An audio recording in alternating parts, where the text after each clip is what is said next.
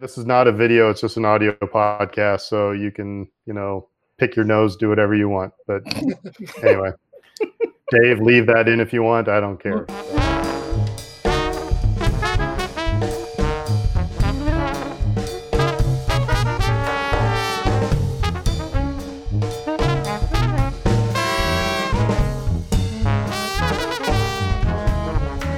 And here we go. Hey, and welcome back to another episode, a very special episode of the Who Dat Jedi podcast, broadcasting from all points in the New Orleans metro area. As always, I am Aaron Swoboda, and with me is Dave Blado and Fredo Narvaez. Hello. I got your last name right, Fredo. Yes, you did. Yes, you did. Yeah. I haven't said your last name in a long time. It's like, you know, I think Swoboda is bad enough. Narvaez always stumbles on me, but I'm always leery when you go for the full name intro because I'm like, will he get it right? Will he get it right? Almost. I am too. You know, there are many. I was in a band for many years, and there is nothing more frightening than. And I was the singer. There's nothing more frightening than when you're going along. It's like I don't know what the next verse is. And then it's like just at that very last second, it's like all the words just kind of barf out. So, yeah, but that's the same way I feel when I'm saying your last name, Fredo. I appreciate that. But we do have a special guest. You're hearing a different voice in the podcast if you're a normal listener. But our very special guest tonight on this episode is Brittany N. Williams. And I do have to say you spell it correctly.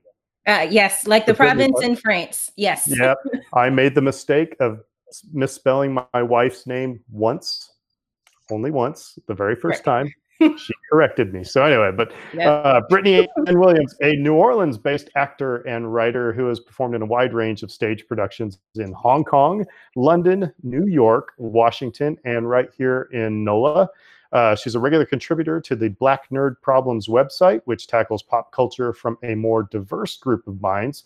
And most relevant for this podcast, she is a giant Star Wars fan and has a story in the forthcoming Star Wars short story collection. And I am giddy about this. From a Certain Point of View, The Empire Strikes Back. Welcome, Brittany, to our podcast. Thank you. I'm happy to be here. Happy to be here. So before Dave reached out to you, did you know that there was a Star Wars podcast in the New Orleans area? I did not. I knew that there had to be like a good number of Star Wars people here because, of course, like the crew of Chewbacca's and everything. But I did not know there was a podcast. And as soon as I heard, I was like, oh, well, looks like I know where I'm going to show up. There we go. Yeah, we're the best kept secret in town. That's right. Yes. So we're, you know, actually we're going to be not talking about a whole lot about the upcoming book. We got other things to talk to you about because you're going to come back later and talk to us about the book, right? Yes. So, everything is super secret still, so can't spill the beans. And so go get some vodka or something, and maybe we can get it out of you a little later. And then they cut my story from the anthology. Oh, so I think I told you this on Twitter actually because you were geeking out over the fact that you have a Wikipedia entry. Yes, so it's not yet, but it's coming. It's gonna. Oh gosh, I'm so excited. So I worked for Google for a time, and we got to work at Lucasfilm for a day because they made the switch to Google Apps. And what Google did was send people to, help people figure out Gmail. And my boss was like, "Do you want to go?" I'm like, "Yeah." So I went to, and actually they asked me, do you want to go to the ranch or do you want to go to the one in San Francisco? And I chose the one in San Francisco, but I don't really know. I don't know. But anyway, it was one of those things. It was, they were right in the production of Rogue One. Oh, and so this is all of ILM, you know, and first of all, we have to be escorted to go to the bathroom.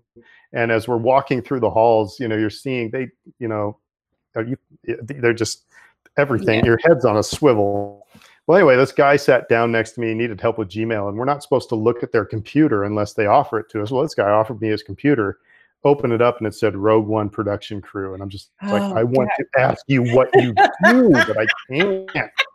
So So all the secrecy, yeah, we had to be silent about it for a while. It was horrible. Yeah, I know some other folks who work with Star Wars, and like the signing NDAs and like getting, if you do get like a preview of stuff, like it's just a lot. It's a lot. You just, it's, they are serious about their secrets, but it's for the best, because then when the stuff actually comes out, it's like you don't have all these spoilers, and you can really go at it and see it with fresh eyes, which is, I really appreciate as a fan. Mm-hmm. So have you been out to San Francisco and to anything, or? No, I've been to Batu in California, the Galaxy's Edge. Right on. I actually got to go at the end of February, so right before everything shut down. That's when I went. Yeah. I went to Orlando, though. Okay. Yeah. It's really amazing, and I got to ride on the flight of the Falcon, and Rise of the Resistance, which is honestly the best ride I have ever been on in my life. Like, is the dagger is going into my heart, because I was supposed to go in May. I was supposed to go in May, and it got canceled. Thanks, COVID, but no, it's okay. Cool. No, well, I didn't get to ride that one either, so I'm also hurting over here. It's not, but they're not going anywhere. They're not going anywhere. It's going to come back. Everything's going to be open again, and y'all are going to get to go, and it's going to be amazing. That's true. That's right. That's right. And they'll have worked all the bugs out, so it'll be like even more fantastic. Yeah, so we can show up at 5 a.m. to get in a virtual queue and have the internet break.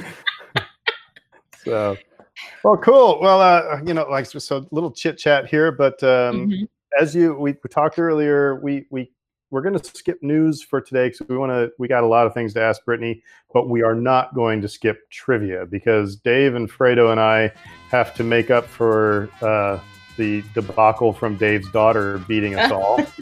And it's always fun to have our guests do a little Star Wars trivia as well. All right. All right. So we will start with, I'll start with Fredo. So I'm going to let Brittany get a little nervous here. Ooh, right. All right. So Fredo, who pilots the stolen Imperial shuttle away from the Rebel fleet? Whoa. I know. That made me go, what? Who pilots the stolen Imperial shuttle away from the Rebel fleet? Yeah, I can hear Olivia in the background telling me the right answer. I believe it is Han Solo. It is Han Solo. I have to think about that one for a moment. Like, which movie? What's the context? And then, okay, yeah, it's Han and Chewie. So, now if they're leaving the Rebel fleet, I don't know. I was thinking they're in the Battle of the Death Star. Okay, God. No, man, I'm losing all sorts of cred. Okay. See, now Chewie's flying it later because he's like fly casual, right? And I love that. It's that there was a McClunky that Chewie was swearing at. Han saying, "What the f does that mean?" All right, so we'll go to Brittany now. Oof. Okay. So, who's startled by a pair of large yellow eyes that flash open outside the Falcon's cockpit window? Oh, Leia. That is Princess Leia. Yes, yes. Ma'am. Ding, ding, ding, ding, ding, ding, ding. There we go. Ding, ding, ding, ding. Woo! One of the best lines in The Empire Strikes Back is C-3PO, though, saying beastly things, shoo, shoo. That's one of my favorites. All right, Dave, who expresses either joy or frustration with a saliva-spewing flap of his prodigious cheeks?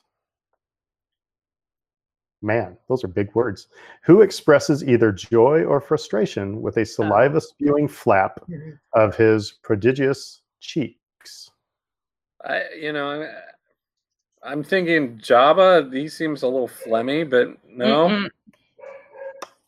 Mm-hmm. Lucy knows the answer. Think the other. Yeah, think the other end of the saga. Yeah. Don't think the end. I'll give you a hint. Flash Gordon. Yeah. Boss Nass. Yeah. Yep. Yep. Oh, well. That is seared into my memory. I can't forget that. No. All right. So the one I first looked at on my card was, what vehicle does Darth Maul pilot over a steep cliff face? And that's like a, it's a speeder bike thing, right? So it's actually the Sith speeder or something, I think. So I just flipped this over and looked at it, and I saw Lando Calrissian. What? No, no, no. That okay? No, it is a Sith speeder. Yes, I am correct. Ding, ding, ding. Right on. I have that somewhere in my Star Wars room. But yeah, cool. All right. Well, we all survived trivia. Yay! And intruders are invading Dave's house. I hear Lucy in the background. I think they're your dogs. No, that's actually my. That's my. Oh, dog. Okay. That's your dog.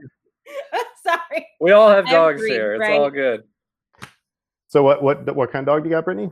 I have three. So I have a lab shepherd mix, who looks like a black German shepherd named Jasmine. I have what we think is a blue heeler miniature pincher mix, named Stella, and then what we think might be a beagle corgi mix named Luna. So named Luna, really? All right. Well, yeah. So we've got a German shepherd, a purebred German shepherd named Ellie. Mm-hmm. We have a shepherd lab mix named Josie. And then we have what we just think is a Muppet. She looks like a miniature sheep, and her name is Luna as well. So, yeah. It's such a good dog name. It is, and it matches her personality perfectly. And Dave has Lucy, the German shepherd. So we know her quite well. She's a sweetheart. Yeah. Oh. So a beagle corgi. So with a Borgie. Okay. Right. So anyway. Yeah. Right. No, go ahead. I'm sorry. Oh, yeah. They're all rescues. So it's like we don't quite know what they are. It's just like kind of gauging it and listening to people. So like, that looks like a, maybe that's a, yeah. So. Well, cool. That's the right way to do it. Yeah.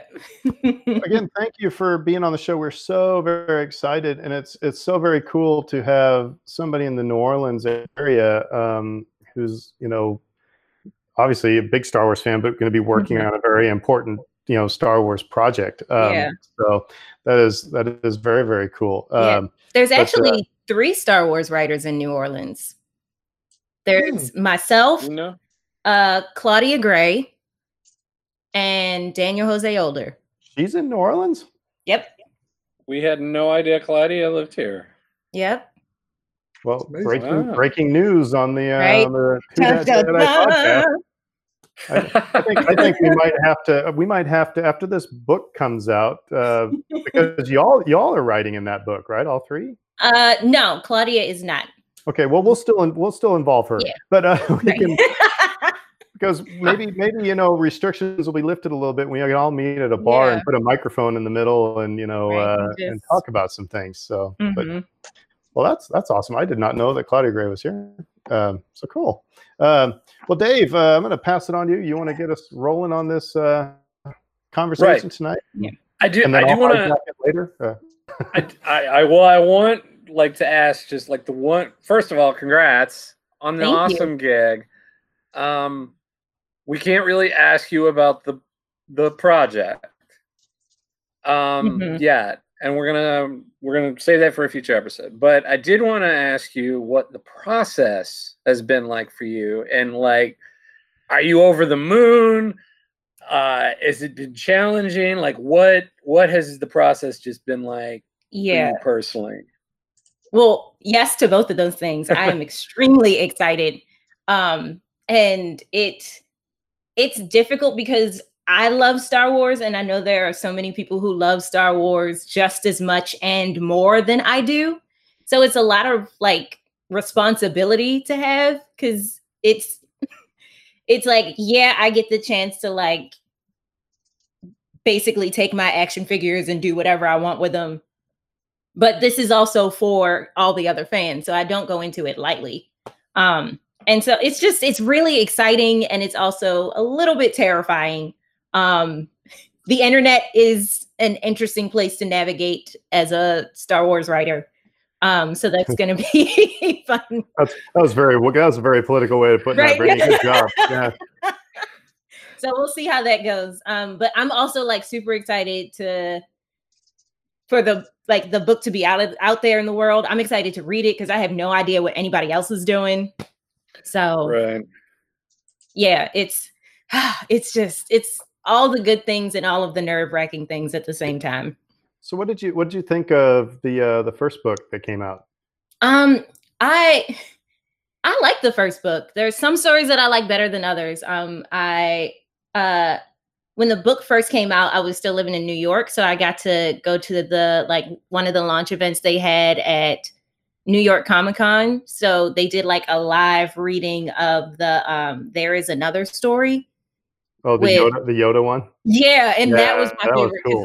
Yeah, I've always wanted like Leia to have more to do. So that was really fun.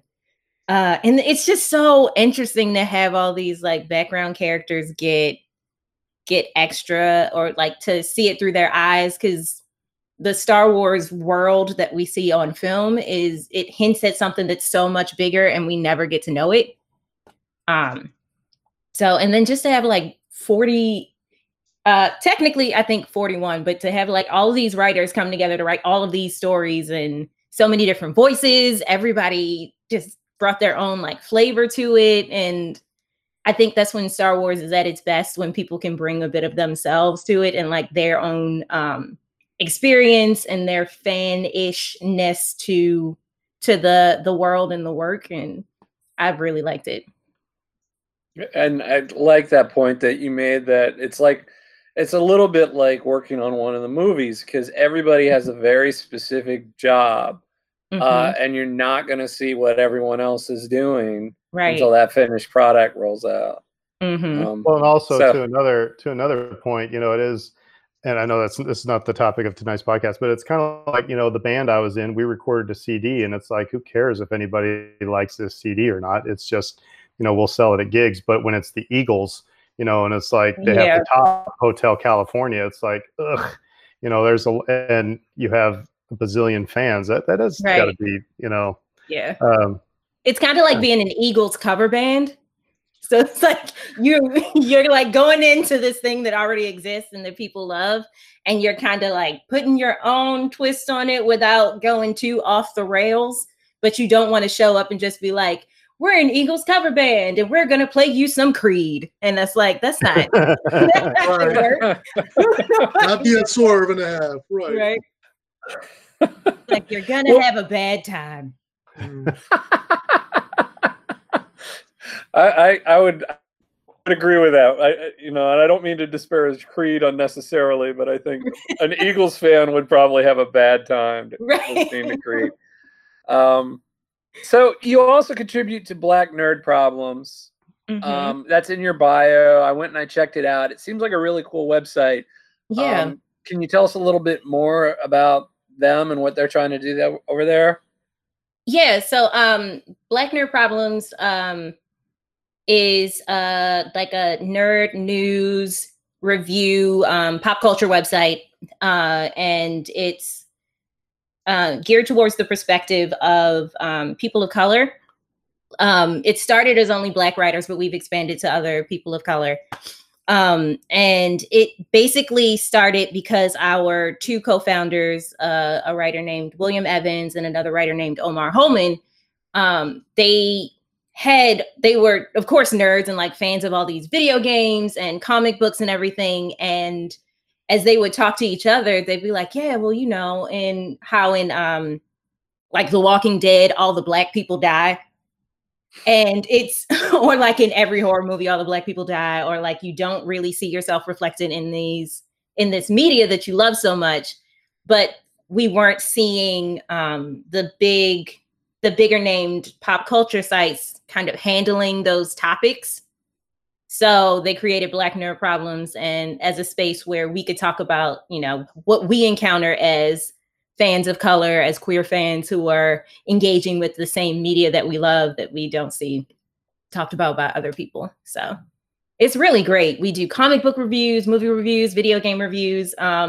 Tomorrow I'm actually doing an Instagram live where I talk about the Disney classic Treasure Planet and why it flopped. Right. I love that movie. Yes. We love it, but it did not recoup its budget. So it did not. No. No. I grew up with Treasure Island as a kid, loving it. I love Treasure Planet as a movie. It's got Robin Williams in it. I think that's Robin Williams. No, it has Martin Short. Martin Short was kind of like skirting the line of Robin Williams. It's, yeah.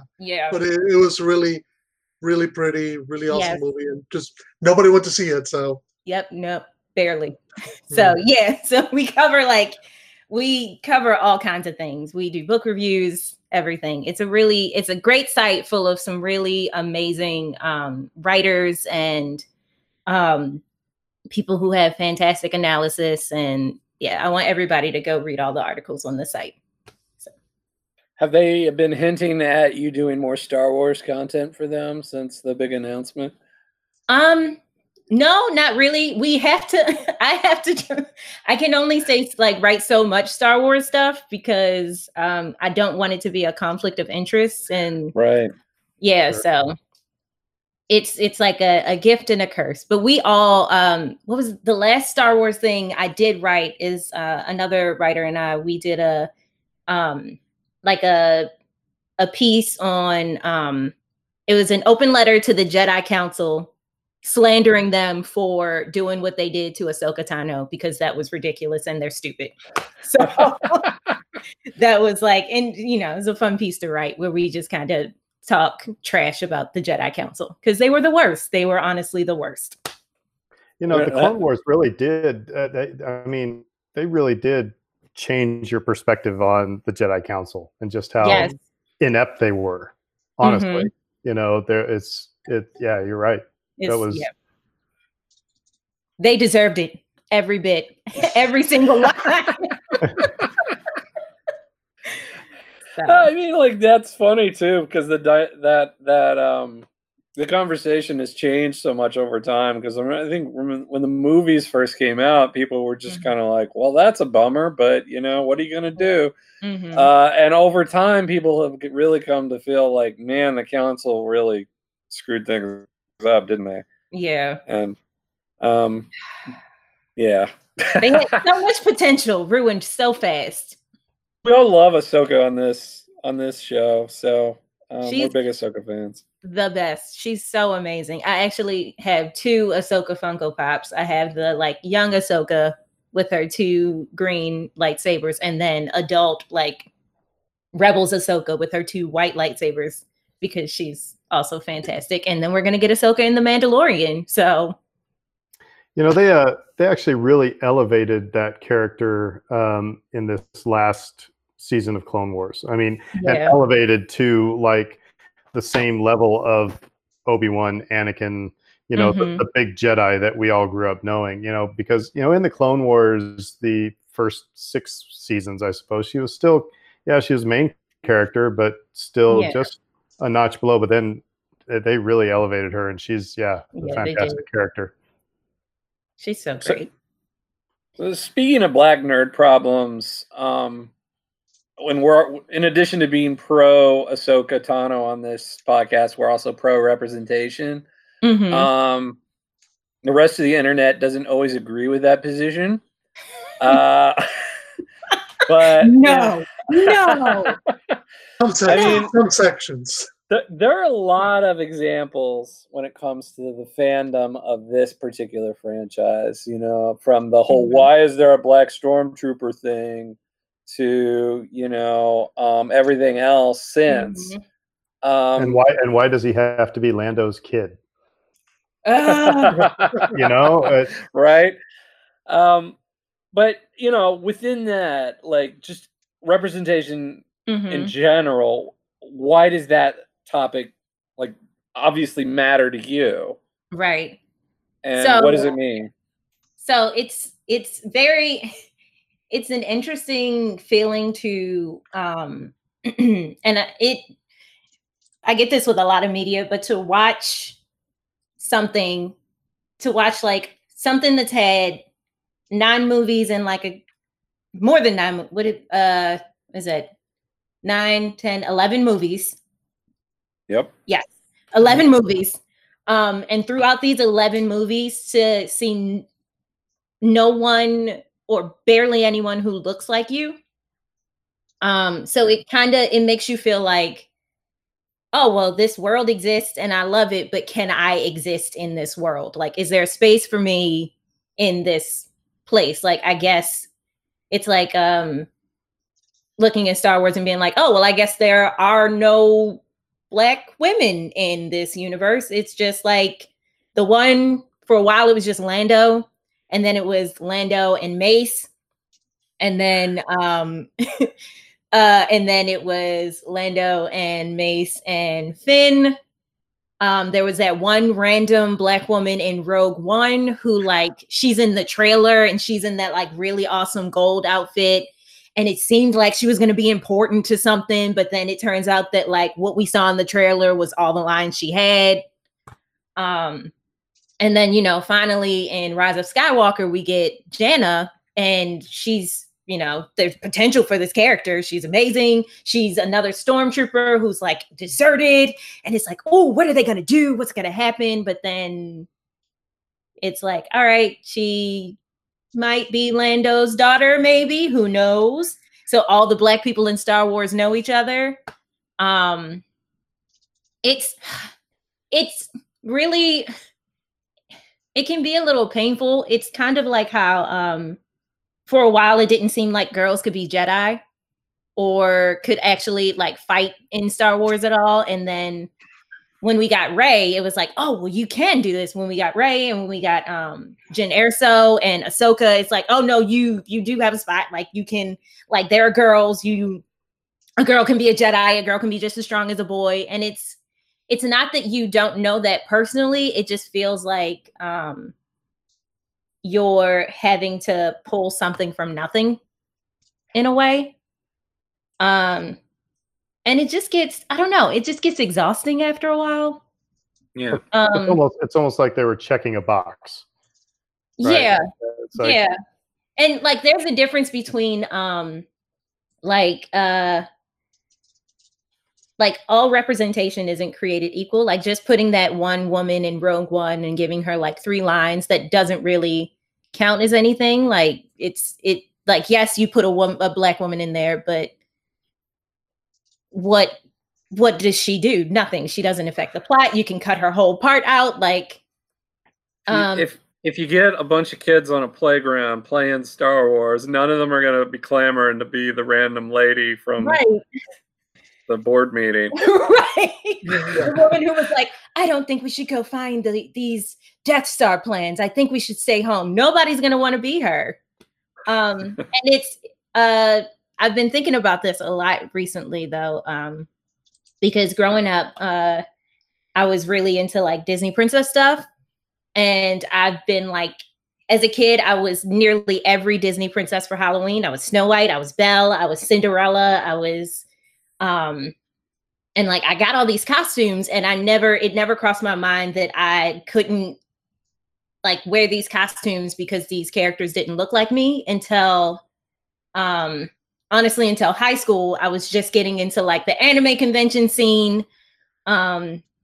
And I was talking to one of my friends who's white about what costumes we were going to wear to our local con. And I was like, oh, I could be like Sailor Moon, or I could do this. She was like, well, you can't be any of those characters because they're not Black.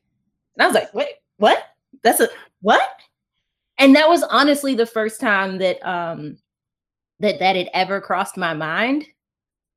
That, like, just because, like, I was excluded from a certain area of fandom because there weren't people in there who looked like me. And I didn't go through that until high school, but there are some other fans who, from the point that they entered their love for something, that's the kind of thing they had to face. So you leave all of those people hanging and, like, sitting at the margins unnecessarily just because you can't perceive them being a part of your world. When you talked about the fact that there are 11 movies, and it's like, you know, a certain segment of the internet is just, you know, living in their parents' basement, angry white guy. Oh, every time out, it has to be, you know, a white male as the protagonist, and, mm-hmm, and will push back when it's a female or when it's a person of color. And it's just, It's frustrating to hear, because it's like, have you ever, are you even a parent if you're making a comment like that? Because I have two girls. Mm-hmm. And so when they're watching a movie, they gravitate towards the female characters. When they're playing a video game, they gravitate towards the female characters. And it's just, yep. You know, like, I want to. There's our picture Rose. For the podcast. Yeah, Dave froze. Oh, he's back. He's like, all right, we didn't get the screenshot. Darn it. So you froze right when you said, you know, the girls wanting to be. Yeah. Well, I mean, when you talk about you want a role model. You want somebody that you can look up to. You want somebody that you can identify with. Yeah. And there's an extra barrier to that if you don't have any kind of if you don't have that in common with them, if you don't have the gender, if you don't have race or you know, other characteristics, there is a barrier. And I love the fact that we could have you on and speak to that a little bit, because I think hopefully if there's anybody that would listen and maybe change their perspectives a little bit based on hearing the other side of that, will maybe do a little good. That's what we always hope. And it's not that I couldn't identify with Luke or Han or Leia. It's just, you know, over and over and over again, not seeing someone you can identify with, you start to, or who looks like you or shares your experience in some way. The other aspect of it is it starts to make you feel like you're weird. Like, oh, well, if I'm a girl who wants to be a Jedi, or if I'm a girl who wants to be a X-Wing pilot, or if I'm a girl who wants to be like the hero, then does that make me weird or odd, or am I not normal because I want to do these things that like aren't, that I don't see people like me doing? And that's not true. Anybody can be the hero. Anybody can do these things. And that is the core of the Rebel Alliance. Like, unlike the Empire, where everyone is, you know, specifically humanoid, and even with Thrawn, who looks human but then is blue, he's kind of treated weird because it's like, you're not one of us. But when you look at the Rebels, it's like there are members of the rebellion who don't look human at all. It's like, just, it's welcoming to everyone. So it feels like excluding people in the real world from the fandom doesn't follow the rules of the universe that they've set up and given to us. That's a really good way of putting it, I think. Mm-hmm. So I don't know. Did you guys have anything else you wanted to contribute to that? Oh, no. No, I was just simply going to mention what Brittany was saying regarding representation. Just reminded me back to when Rogue One came out and they're interviewing Diego Luna, and that Diego made the effort of showing his dad the movie. I believe that was the story. And that because he wanted his dad to hear somebody who sounded like him in a Star Wars movie. Because it's one thing to say, okay, you know, you have all the bad guys who'll have the British accents. Yeah. That's standard operating procedure. You got a bad guy in Star Wars, he has to sound British. Anyway, but you'd rarely have people who are away from the wide norm in those movies. So the idea of presenting a hero that sounded like Diego, I think he said, wow, okay, it was the first time he ever heard that, and kind of blew his mind a bit. Yeah. It shouldn't be the case, but it tends to be that whenever you're the first one, it surprises people because it's so uncommon. Yeah. And it feels good to like see yourself or hear yourself. You're like, oh, I'm in it. It's me. There I am. It's good. And particularly when you're talking about science fiction fantasy, which allows you to create a character in any way you want. I mean, you could have Chewbacca could have looked 1,000 different ways, and the only inclination George had is, I'm basing him on my puppy. Right. And that's what he did. So that's where Chewbacca comes from. But besides that, it can look many thousands of different ways, you know, within reason, because it's got to be a constant. But when you create a character, there's no inclusion. I mean, George created Mace Windu because Samuel L. Jackson told him, hey, I wanted you to make a Star Wars movie. I don't care if you put me in the background, or if I'm just walking, you know, as a set guy, or I'm a technician, whatever. Just put me in your movie because I want to be in a Star Wars movie. And he said, okay, I'm going to create a character, and created Mace Windu.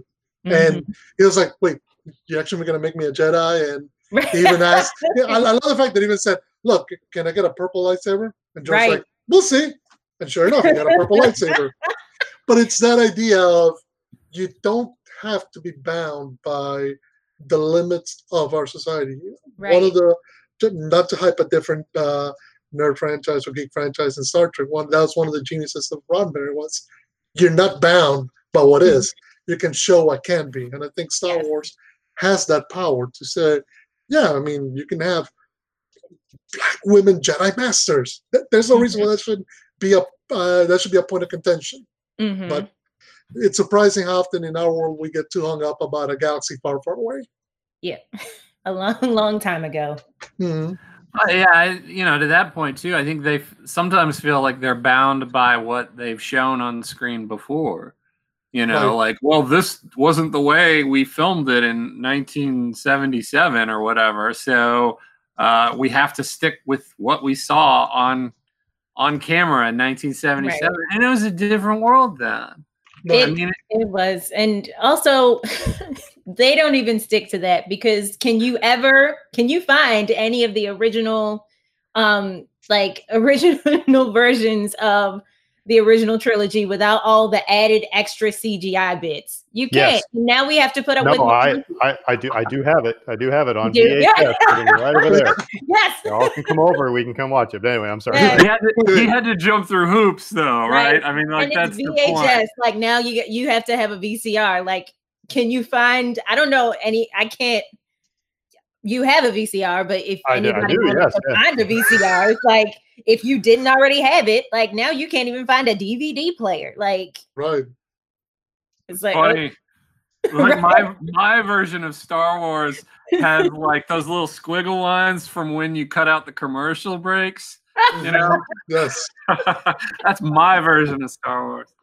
But yeah, no, this is funny. I like this line of discussion because we were wanting to talk a little bit about generational divide too.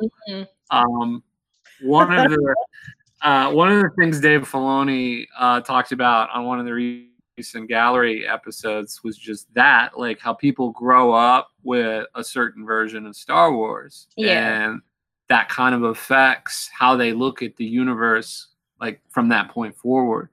So I wanted to get your personal Star Wars story. Like, what, like, did you grow up on it, and what did you grow up on, and are you devoted to any particular parts of it? So I was born in 1986.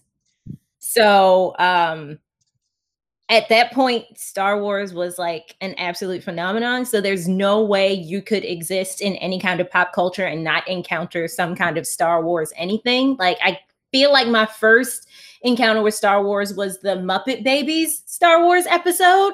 So it's like, that was my first, like, unofficial Star Wars thing. We never watched it in my house. I think I also saw, like, the Ewok Adventure movie with the little girl in, like, the 80s snowsuit. They used to show it on the Disney Channel. But the first Star Wars Skywalker Saga chronology movie I saw was The Phantom Menace. Wow. Yeah. In the movie theaters. It was a movie that I saw. And I just, it didn't do it for me at that time. Like, I was like, I don't know. What did do it for me were the lightsaber battles. So from then on, I've been absolutely obsessed with the lightsaber fights throughout all of the movies. Because I think we got that great fight between Qui-Gon and Obi-Wan and Darth Maul. And Darth Maul was such a great villain, and just the tension of that fight until Maul starts doing that weird, like, scraping the side of the bottomless pit with his saber thing that was weird. But yeah, that's kind of, I've tracked that through all the movies. Later, I kind of took the other movies piece by piece. And then before The Force Awakens came out, I had a friend who made me sit with him and watch all of the other movies. And like that, oh God, so the internet has some like order you need to watch. Machete order? Yeah. Yeah, machete order, yeah. Mm-hmm. So we went through all of those, and I do not like the prequels at all. I don't like any of the prequels. I absolutely refuse to watch The Phantom Menace again. I can't. I just can't. I can't put myself through that. But I think overall, I like 2/3 of the sequel trilogy best of all. And I really like the original trilogy too, but it's, I think they kind of knocked it out of the park with The Force Awakens as like a comeback and a return to Star Wars after so long. And my favorite part of that is when Finn and Rey escape Jakku on the Falcon. Mm-hmm. I will literally just watch that scene on repeat. Like, it's just, it's fantastic. I think it's amazing. And, you know, going back to the practical effects and having the creatures and just meeting these interesting new characters. And there was so much potential there.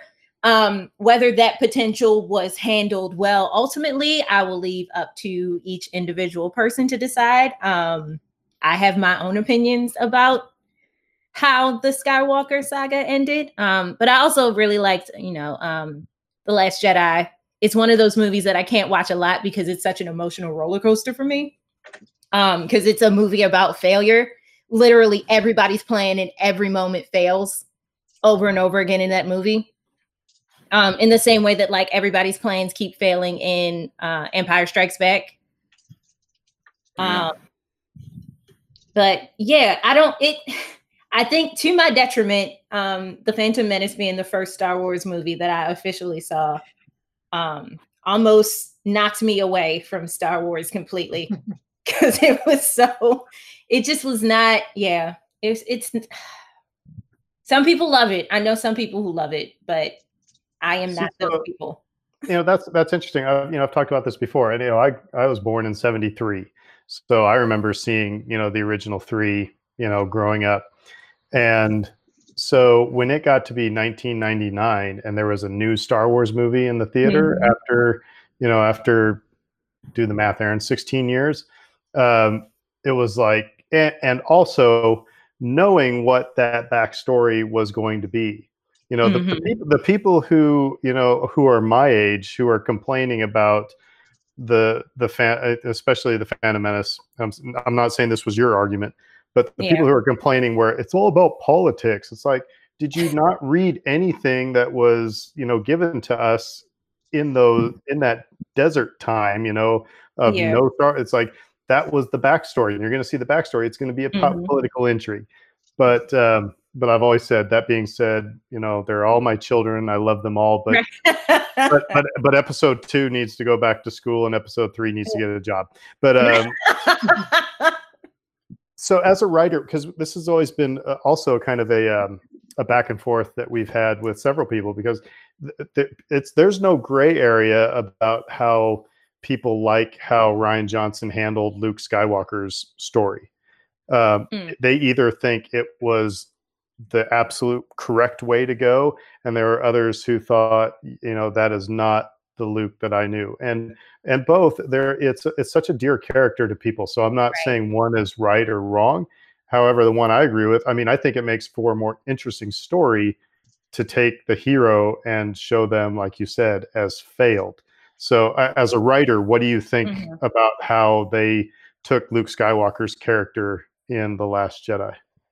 I liked it. It's difficult to watch because it's hard to reconcile the Luke that we know at the end of Return of the Jedi with the Luke that we see in The Last Jedi. And I think it should be, because he's gone through a lot in that 30 years. You know,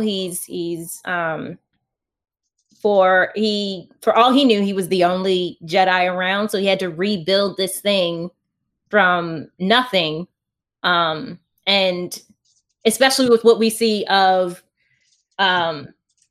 the little bit that Yoda and Obi-Wan kind of did get to teach him in the original trilogy. And then the way we see the Jedi in operation in the prequels, trying to rebuild that is gonna, like, that trying to get back to what they were before the Jedi all fell in Order 66 is a bad idea. So I can see how somebody who's so full of hope and is so sure of like following these teachings that he was given is the right thing to do, and then to have all of that fall to pieces because he had a moment where the rules as he knew them said he should take care of this potential threat in his nephew. And in that moment, he pretty much destroyed everything. I can see how somebody could want to disappear in that moment, the way Luke wanted to disappear. And I think that seeing the journey, seeing him get back to himself and get back to the Luke that we all know him to be and the Luke that everyone else knew him to be by the end of the movie, like that felt really good. Like that last non-fight between Luke and Kylo is just like, it felt good. It was like it, mm-hmm. In that moment where he sees Leia again, it's like we all see him as the Luke we know him to be. So it's like a reunion for all of us. And it sucks that we lose him in that moment, but we didn't really. So that's how, you know, that's why I'm like all in on that. It's hard to see the hero have fallen so far from what we know them to be. But it does happen when your whole, like, your faith and your whole worldview is shaken. And it looks like you were the cause of the destruction of everything you believed in and that you were trying to build because you made a really horrible mistake. Well, and I really like that, that last, like you said, non-fight. And that was a good way of putting it, because it's actually Luke being the most Jedi of any Jedi, because Yoda saying, you know, knowledge and defense, never for attack. And that's what he was doing. Right. You know? And that's how he won against Palpatine. That's how he saved Vader too, by not fighting. Like at the end of Return of the Jedi, he doesn't fight, and that's what saves everyone. So it's somehow, like, somewhere in that 30 years, he lost his way, and he tried to eliminate his nephew when he probably didn't need to. And I think that is that's the linchpin moment right there. And because we see that moment from Kylo's perspective and from Luke's perspective, we get to see, it makes it even more heartbreaking because we know that Luke regretted it as soon as he drew his lightsaber, but we also know the hurt that Ben must have felt seeing that someone he loved and trusted and believed in was ready to eliminate him because of some, like, dark feelings he had been having. So it's just a really, it's a really sad moment for everybody all around. It's just really terrible. And then, you know, he becomes Kylo Ren and then slaughters the entire, you know, new Jedi order that Luke was building. So it's like, not only was Luke responsible for the turning and the loss of his nephew, he's responsible for the loss of all of these young lives that he was responsible for. So would you say Force Awakens then is your favorite, or do you have a different favorite? The Last Jedi is my favorite. That's all right. Yeah, and then I'll say Return of the Jedi, The Force Awakens, Empire, A New Hope, Rogue One,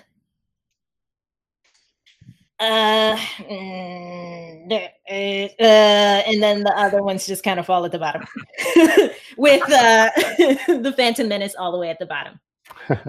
Solo somewhere in the mix of all of those, like, not very good ones. I figured Return of the Jedi might be high because of your exposure to the Ewoks at an early age. Right. Yeah. Well, you know what? It's not the Ewoks that do it for me. It's like Leia finally gets like stuff to do in Return of the Jedi. Like she really gets to like join in on the fight, and that's what I like about it most. I'd waited so long for her to do something and like to do more than just be like at the comms and be like, I'm giving other people orders, and I'm just like, oh, this doesn't feel right. Like I was waiting for her to do something, and so she takes some action, and we get to see her do some stuff. Finally, we get to see a woman do some stuff in Star Wars with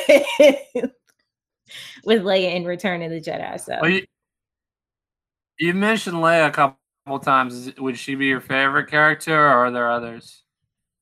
Leia's my favorite. With Rey is a close second. But Leia's my favorite because she has my heart, because she's both princess and warrior. And that's like, that is what I like. I like somebody, like I like sword fights and I like princess stuff. So I appreciate a princess who's battle trained and battle tested, battle ready. Did you like the reveal in the new movie that she had a lightsaber and that she had trained with Luke and some of that stuff? I did, and I didn't. It made me. I was happy that we had some confirmation that she got to actually cultivate and develop her force powers. I hated that it was like, oh, and then she just stopped. Then it's like, oh yeah, this thing that everybody's been waiting for, that y'all all wanted to see, yeah, it happened off screen. Sorry. Well, and it also kind of seemed like, oh, I've got to stop because I'm going to have a baby. Yeah, yeah. I mean, and it's like, okay, she stopped so she could save her son's life, but then because she used her force powers, her son got stabbed before we knew that Rey could heal people. So he almost died because he heard her call his name, and it was like you started great and then it just got muddy. It got weird. It's like, good start. A for effort, D for execution. So that's how I felt about it. But you know, that's why I love the There Is Another Story from the first From a Certain Point of View. So kind of along, yeah, I mean, you can't talk about the project, but you know, you said you have 41 other writers, and I'd imagine, and you don't have to answer this, I'm just speaking out loud here, I imagine you have to be in some conversation so that you're not stepping on each other's toes, or you know, maybe, you know, contradicting one another or anything like that. And that's kind of one of my arguments with the sequel trilogy, is I really think that that it didn't seem like there was much collaboration on the overall arc of this is point A to point B and how you guys want to do it. They seems like they wrote themselves into corners. That's my go-to line on this podcast. Yeah. So I'd agree with you. It's like, you know, George Lucas, you know, in the original 6 movies, he was the one that was writing the story. You know, he was in control of the story, whereas the sequel trilogy, we had, you know, a bunch of different hands in the pot, and it just kind of, yeah, it gets convoluted. You know, collaboration is wonderful, but it can also, you know. I think it's most jarring between The Last Jedi and The Rise of Skywalker.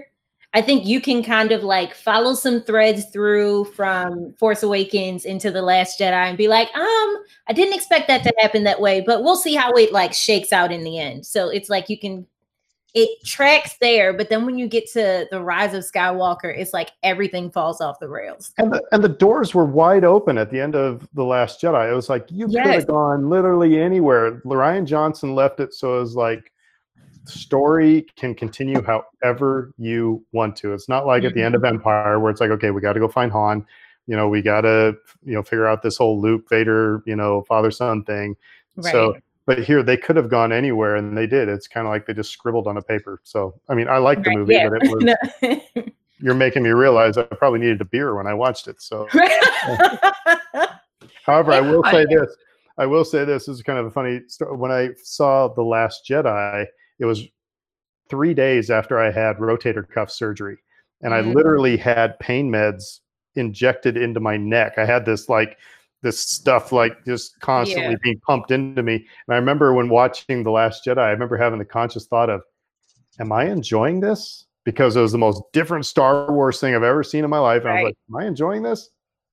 Okay, yeah, I think I am. It's, I don't think it's the pain meds, but yeah, it was totally different. So, but let's talk about old farts, Generation X people like me.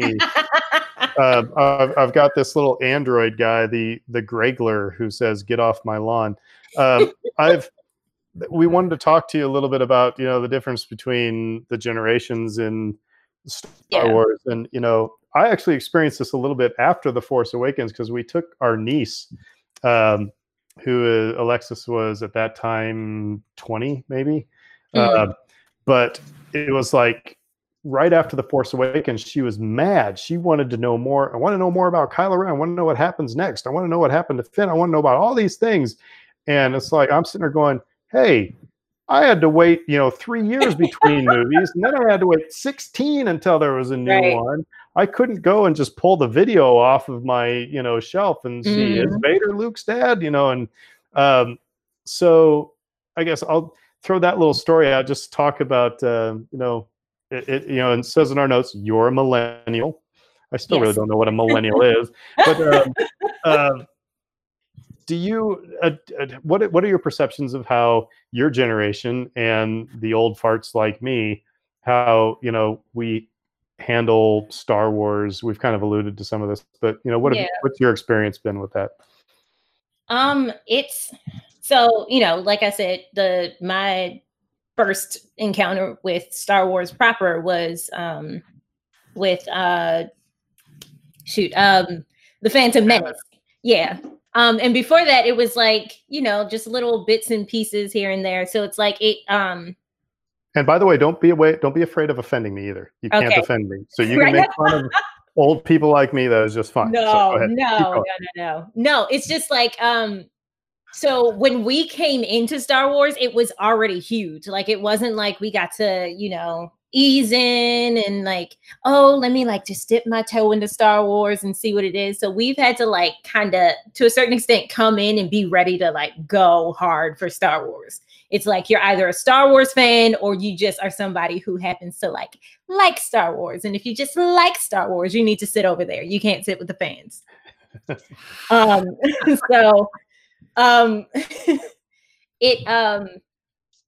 It kind of gave it a lot more pressure, but I think those of us who were, I think the kids who came into Phantom Menace, so people who were younger than me, I have a brother who's 8 years younger than me. So like kids who came into the Phantom Menace were probably like, yes, Star Wars, give me the toys. I want to do pod racing. It's the best. But then, you know, I'm just getting into my, I was 13 when The Phantom Menace came out. So it's like that age when I'm like, just starting to feel too cool for stuff. I was getting ready to go to high school. So I was like, what is this? I don't think I like Star Wars. So it was Star Wars political science. Yeah. Right. So we were coming in on a legacy already instead of being part of the like people at the ground level.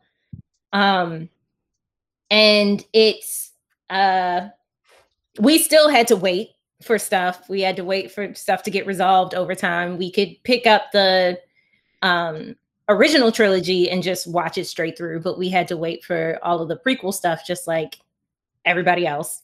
But back in my day, we didn't have the internet. Right. Well, we were just getting into the internet.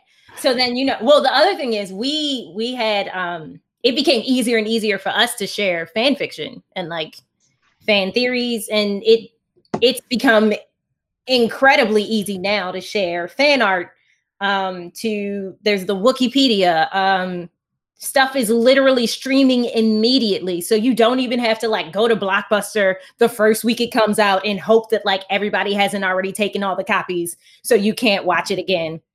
You don't have to like hook up the two VCRs to each other so you can like copy one to the other. So when you return it to Blockbuster, you still have your own copy. You don't have to wait for it to come on TV and then have to sit through commercial breaks. Like you can literally stream these things near immediately. Like you can like a kid who only saw the sequel trilogy can just sit down, decide tomorrow they want to watch every single Star Wars movie that has been made except for the Ewok Adventure and the Christmas special, and just sit in front of their TV and watch it, or start it on the TV and then watch it on their phone and then watch it on their iPad. And like, it just blows my mind how, like with us, like as we each encounter Star Wars in each generation, and how technology has made it easier to connect in a way, and just to find your tribe, find your people,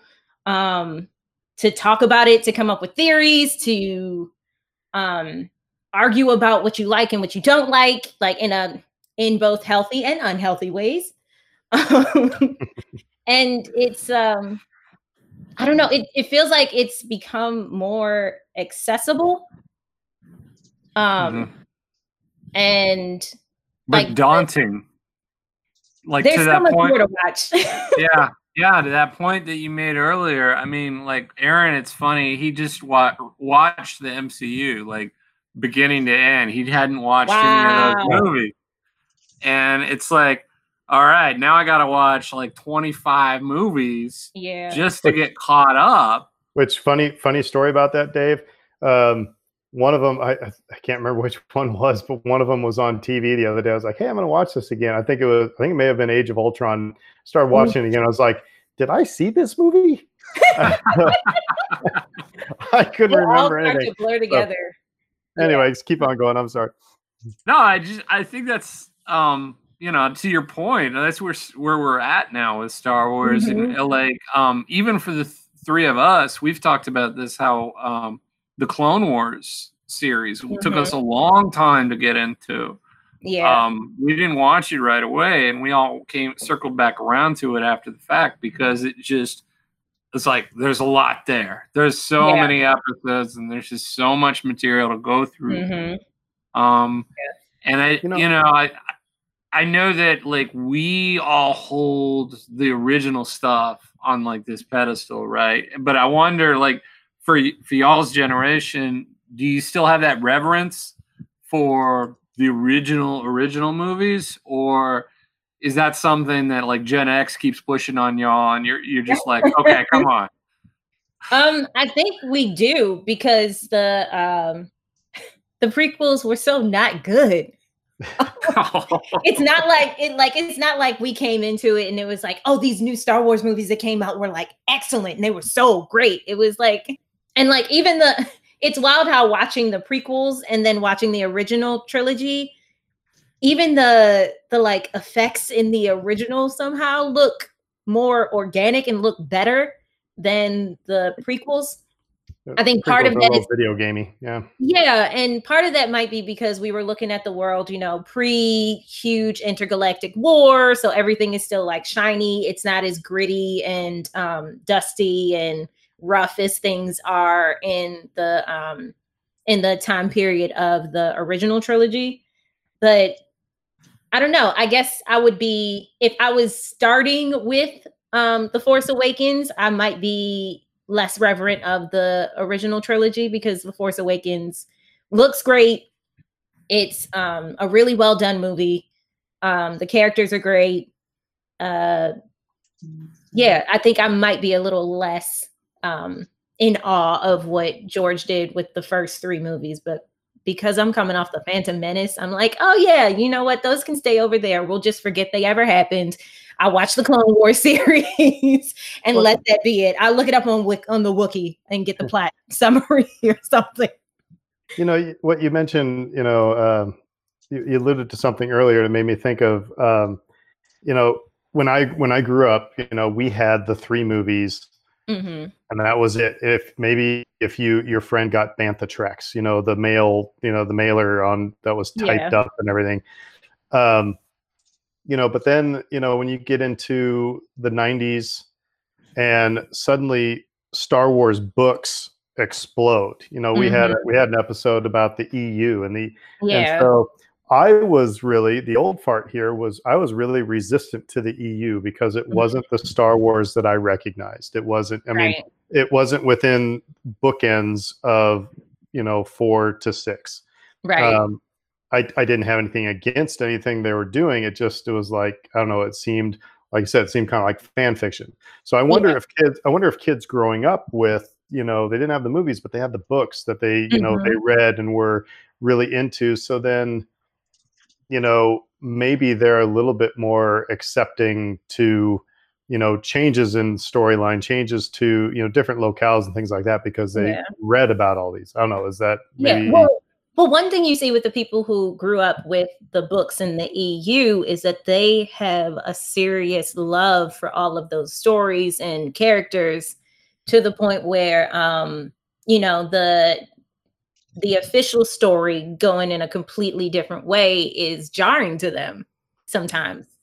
And one thing about the EU is that at the time, it was kind of like the Wild West. Anybody who wanted to write it almost could write in it. So you have all these different like continuity lines. So it's like sometimes Han and Leia have no kids. Sometimes they have 5 kids. Sometimes they have 3 kids and all these different stories that go in different directions. So you could really find your favorite storyline for your favorite characters and just follow that through. In a way that was very, I'm sure, really gratifying. But then sometimes you, with the new canon books overruling all of the EU stuff, you see a lot of people who are resistant to that. But one thing they are doing is they're trying to bring in more EU characters. Like Thrawn came out of the EU, and they brought him into they brought him out of Legends territory and put him in the new canon, and people love that character. He has there's a new Thrawn book out, I think. If it's not out yet, then it's coming out. And so I think it's like whatever your entry point to Star Wars, you either hold on to that tightly and you love it dearly to the point where you don't want it to change from that, or you just are a bit more flexible if your entry point is terrible, like mine was. So Fredo has to bounce, help his brother move. But do you have anything you want to ask Fredo before you have to? Before you leave us so unceremoniously. I know. Needs must. Skywood Truck must be ready and willing to answer the call. Y'all have fun. Talk amongst yourselves. I will give you yet another topic. Just have a good one, y'all, and talk. I'll see y'all later. All right. So, you know, and that's the other thing that I, you know, talk about the generation. It's interesting. You said you really dug The Force Awakens because there were people who were really turned off. The running line was that it was a rehash of A New Hope, and to me, and I was a teacher for 19 years, so it was, you know, to me it was like, okay, Star Wars hasn't been a thing, you know, hasn't been on the big screen for a long time, and there was adverse. I know, Dave, you're a big prequels fan, you know, but there was adverse reactions to the prequels, and like I said, it's been a while since it's been on the screen, and so it's like we gotta, if you're going to reintroduce this, or you're going to introduce a new topic to kids, you got to put it into a context that makes sense to them. So it made sense to me that JJ put them on a desert planet, that you saw, you know, that there were these things that that looks familiar and things like that. So along those lines, what was your thoughts about The Mandalorian?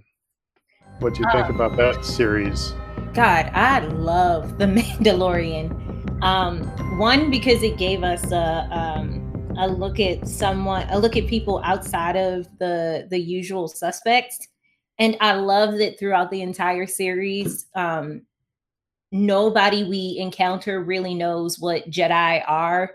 They don't know about the Force or Yoda or anything. Like when the child uses the Force, they're like, baby, do the magic hand thing. Like, I don't know what that is, but keep doing it. It's really that it serves to expand the world and make it feel bigger in a way that I think they thought they were doing with the prequels and the sequels, but they didn't actually achieve because they made everyone related to each other. And I love that Jon Favreau let each individual director put their own touch on each episode. So, you know, it's the overarching feel of a Western with the whole lone wolf and cub feel from, you know, Japanese manga and stuff. And but then we get these little like glimpses of other people's perspectives and ideas, and like the finale with Taika Waititi and the way he like handles comedy and tragedy in the same, sometimes in like, it's like consecutive beats with such a deft hand. Like it's, I love The Mandalorian. I watched everything. Yeah, it's just great. It's great. Did you know there was going to be a baby Yoda when you started watching it? No, I didn't. So what was your reaction at the end of that first episode then when you saw baby Yoda? We flipped out. I was like, yo, what?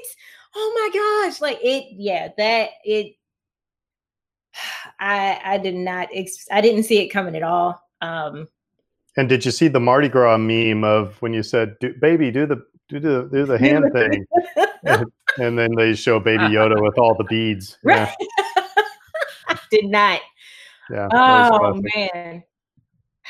It's such a good show. I'm very happy that they finished filming season 2 before everything shut down. So we'll probably get the October season 2 drop that they promised us.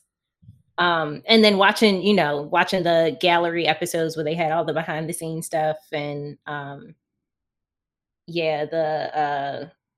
volume thing. Yeah, that is so cool. It's incredible. And yeah, the way they talk about it is great. And all the people, they got like all of the smartest people to work on this one thing. And so you came out with something absolutely brilliant that looks and feels like Star Wars without feeling like a low budget copy of what we're used to with the movies. Yep. Yeah. So it's hard to do a story outside of the main one and not make it feel like a knockoff. Yeah. But you know, they did it successfully with Rogue One, where we got a bunch of people outside of what we usually see, and we really cared about them, and yeah, they made us care about a bunch of people who were going to die in the end. It's like we knew they weren't going to make it, and still. I'd love to get your opinion on this, because like right now, like I feel like this is the best acted Star Wars has ever been. Like if you consider like the sequel trilogy, like you mentioned, Rogue One, Mandalorian. Mm-hmm. This is some of the best acting that we've seen, but again, I'm not an actor, so I'd love to get your take on that as an actor. Yeah. I mean, I think the original trilogy had some really great acting in it. One, they cast really good personalities.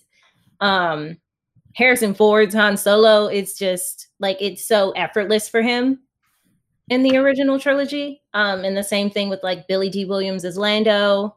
Alec Guinness hated his part. So that, you know, take that as you will. Mark Hamill did really great things as he like grew in the role of Luke. And I think Leia did too. But I think acting has changed a lot between the 70s and early 80s and now. One, because like filmmaking has changed, cameras are more high definition, so they're less forgiving of stuff. Mm. And like they did, they really got some amazing, they combined really brilliant younger actors with really well-trained, more veteran actors, especially in the sequel trilogy. And then in bringing back the originals, these are people who knew these characters like intimately. So it's not, you know, you're when you bring back Harrison Ford to do The Force Awakens, this is somebody who embodied this character for what, 30 years plus. So it's not, you know, the way he handled Han then is going to inform everything that he's done over the years. And I honestly think Harrison Ford in The Force Awakens was some of the best recent Harrison Ford acting we have gotten. And being a new actor who's going into a new Star Wars thing is very different from being one of the original actors who was in A New Hope way back when everybody thought that movie was going to flop to the point that George Lucas and Steven Spielberg didn't even go to the premiere. Yeah. They just went on a trip because they were like, this is just going to be a flop. So it's like you, it's not, whereas before it was like, oh, you know, I'm going to be in something. It's called Star Wars. Now it's like, yo, I'm going to be in Star Wars. And they're putting fans in Star Wars. Yeah, I think writing has gotten better. Special effects have gotten better. The whole thing with The Mandalorian that they talk about that made it easier for the actors is that they weren't performing on a green screen. They were performing in a space where it looked like they were really in that environment. Yeah.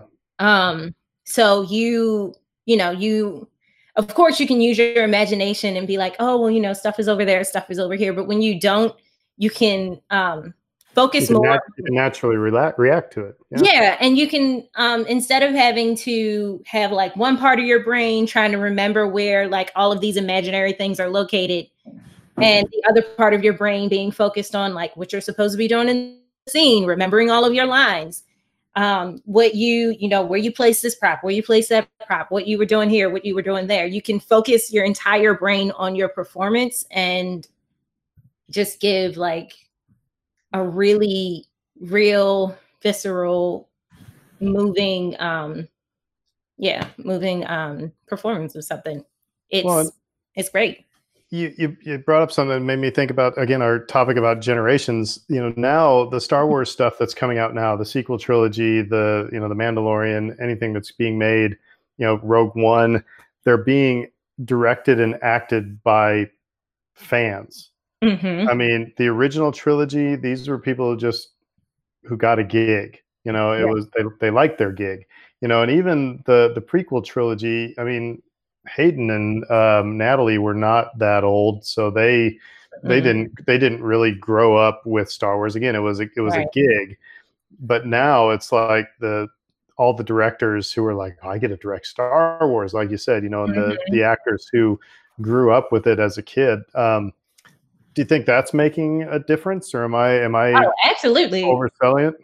No, I think it absolutely is. Like, for example, like in The Mandalorian, they actually, for the scenes with stormtroopers, they brought in members of the 501st to be stormtroopers in that. Like that's not something you could do back when Star Wars first started. Like you couldn't be like, oh, just call up, you know, 100 people who've made their own, movie grade stormtrooper costumes and tell them to show up on set so they can just fill out our stormtrooper numbers. Like that's not something you could do then. And like all of these actors, as they get like when they find out they're going to be in a Star Wars movie, they're just as excited as any of like the three of us would be if somebody was like, hey, you're going to be cast in a Star Wars thing. Like we would be thrilled. And so, you know, it also, Star Wars has a look, a feel, like we all come in with an understanding of the world already. So we don't have to buy in on the same level that people with the original trilogy had to. Like we don't have to imagine like what Luke and Leia had to go through. We don't have to imagine like what this intergalactic war looks like. We don't have to imagine like just completely imagine what space battles would look like. What it would look like to like fight with a lightsaber in this world, because we can literally just pick up the movies and watch it. We know, we already have all that context in our heads. So, you know, that's something you bring with you on set or when you write or when you do anything for Star Wars. Like it's already there. So nobody has to teach you about Star Wars. We already know. Like, yeah, we already know. So I did want to ask you one question about your resume, which was posted on your website, and it mentioned that you're rapier trained. Yes. I am. I know that you love lightsaber battles due to this conversation. So are those tied in together? Are we going to see a future lightsaber battle? Oh, man. I'd love to. I had this idea to do like, oh God, this is going to make me sound like a huge nerd. I had this idea a couple years ago to do something called Lightsaber Shakespeare, where you would take the some of the like famous fights from Shakespeare's plays and put them up, except the characters had lightsabers. Oh, awesome. And you know, if you look at the way people, the way different characters fight with their lightsabers, each one is based on is usually based on an actual like sword fighting style. Like Dooku is very rapier-like. Right. Most people just swing them like sabers. Rey swings her lightsaber like she's swinging a baseball bat because she's used to using a bow or a staff to fight. Mm-hmm. So yeah, I would love to be. Look, I. Have you seen the saber fighting clubs? Yes, yes. I had. There's one that does a lot of events. I was at a convention in Seattle a couple years ago, and I got to do a workshop with them where they taught us how to make up our own lightsaber fights. It's the best day of my life. Best day. Best day. And it's, you know, I dream of the day where I can get like a combat grade lightsaber. Because they sell them, they're not cheap, but you know, so me and somebody else can like bang our lightsabers together and film it, and it'll be awesome. Or maybe one day I'll actually get to, you know, play a Jedi in something, and there you go, really get to swing a lightsaber. Also looking forward to going to Galaxy's Edge again and making a lightsaber. Because you have to do it. That process, it looks incredible. Yeah, no, I did it with my son. You have to do it. It's like spiritual and just amazing. I was supposed to do that in May. Well, look, I haven't done it either. So I'm right there with you. Yeah, I mean, like, it's expensive, right? And like, yeah. So, you know, it's like, oh, the mouse is always going to get his money. But it's so much fun. It's so cool. And I don't have any regrets at all. So another thing we wanted to ask you about, because we talk a lot about on the show, the relationship of the fans and the people who create, you know, the content. How do you describe your relationship that relationship within your own work? I mean, do you bounce ideas off other people? Do you take critiques and after the fact use them to adjust going forward? How's that interaction work for you? So the main fan I listen to is me. Because, you know, you can get stuck bouncing ideas off of people for eternity and never actually end up with anything. My husband is also a huge Star Wars person, so we actually bounce ideas off of each other and often have in-depth, high-level Star Wars storyline, character development conversations, and like argue things down and talk things out. You know, as always, when you're writing, you can bounce stuff off of your editor. Your editor is there to make the story better, and to like they're there to help you make sure that you write the best, most true thing you can. And you know, whenever you work within an already existing universe, there's always going to be somebody over you who has like final say. So it's, I listen to, when I go into this, I think about the conversations I've had with friends, and things that I wish I could have done. And I try to, as with all of my writing, I think about what I would, what 13-year-old me or like 10-year-old me would like to see. So I try to write for that little girl that I was. And that usually leads me very on a clear, straight and narrow path. Well, it's nice to hear that you have the same sexy conversations with your husband that Dave and I have with our spouses, you know? How can you not? Like, how can you not? It's so, it's great. And it's good to like be able to have somebody to bounce this stuff off of. So it's not just rattling around in your brain. I'll never forget, you know, Dave and Kate and Brittany and I at Port Orleans talking about Star Wars Rebels, you know, it's just like adults do, you know? So. Right. I mean, I think that's the best part of being an adult. You can have these like high level conversations. And, you know, I'm friends with the other writers at Black Nerd Problems.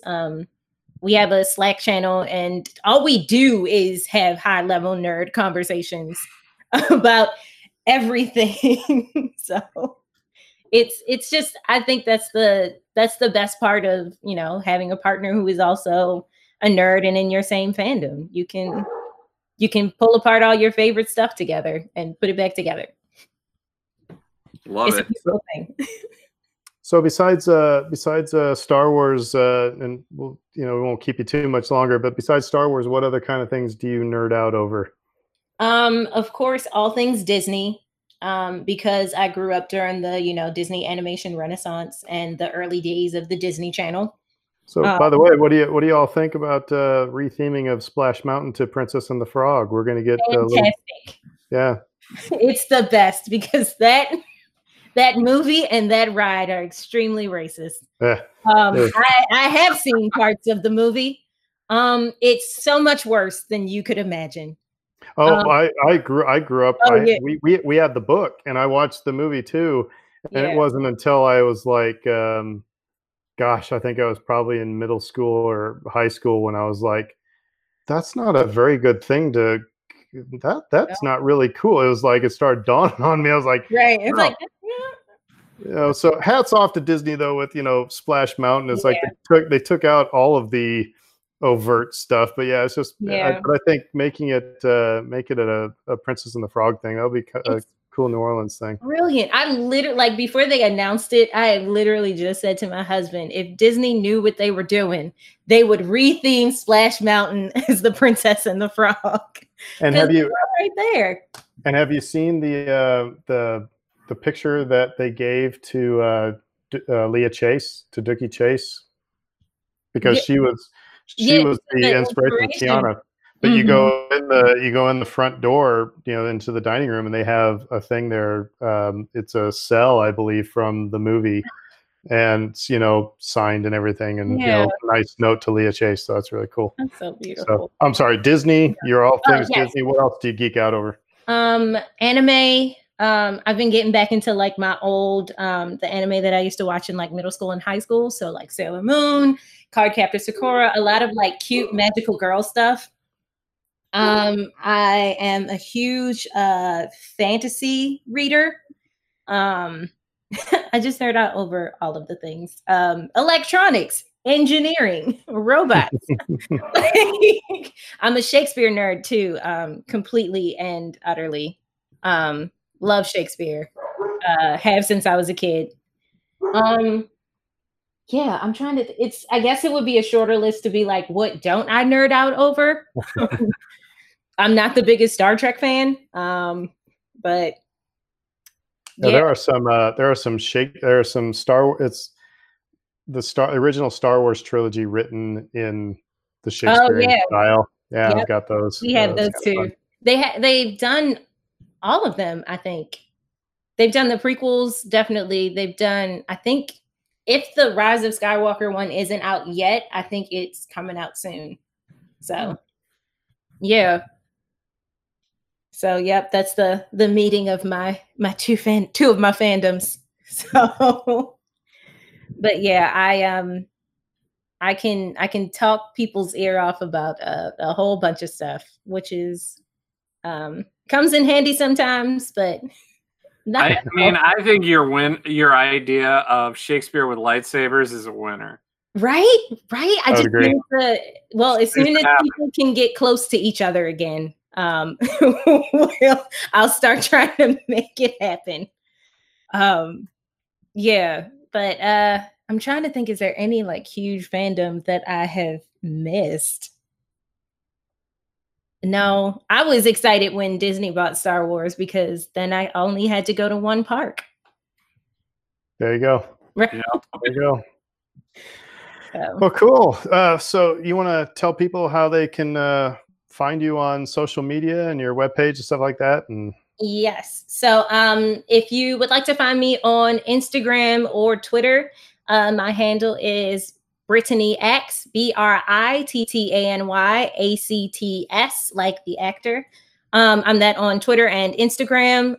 If you want to go to my website, it's my name, Brittany, BrittanyN, N as in Nicole, because I was born in the 80s, Williams.com. So that's BrittanyNWilliams.com. That's my website.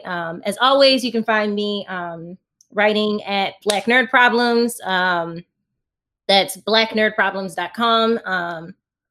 And yeah, that's it. Don't come visit my house. That's fine. Just see you online. And from a certain point of view, The Empire Strikes Back. Yes. From a certain point of view, The Empire Strikes Back drops on November 10th.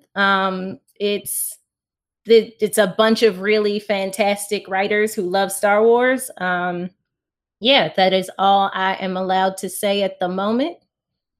But more news to come. The restraint that we have shown, I have to say, we've respected that because I want to ask so much about that process. And sometime we'll have to have an off the record conversation. Yeah. So, but no, we want to thank you so very much for being on here, and it's so awesome to, man. You know, I knew that you and Daniel Jose Older were in the New Orleans area. I didn't know Claudia Gray. This is now becoming like Star Wars Vienna. You know? Right. Lucasfilm South. That's right. That's right. There you go. So, well, cool. Well, Dave, anything else for the good of the order? I'm all good on this. And I wanted to say congrats to you, Brittany. Awesome gig. I can't wait to read it. Thank you, and thank you for having me. It was great talking to y'all. Can you? I'm gonna ask. Can you say how excited you were when you found out who you were going to be writing about? Well, I can say we got to pick. So. Oh, okay. Cool. All right. So nice. I got to tell them who I wanted to write, and it was great. Did you have to fight anybody over it? No, I didn't. But yeah, the only rule was somebody in Empire. That's it. Sweet. So yeah. Awesome. Well, all right, folks. Well, thank you again for this awesome conversation, and we can't wait for the next one. Yes. And maybe a few in between. But for those of you listening, you can find us. Remember on Twitter and on Podbean and on Apple Podcasts and on Google Podcasts and on Facebook. Just, I mean, if you Google Who Dat Jedi podcast, you're probably not going to find too many things in your search results. So, but with that, we will say Who Dat, and everybody have a great week.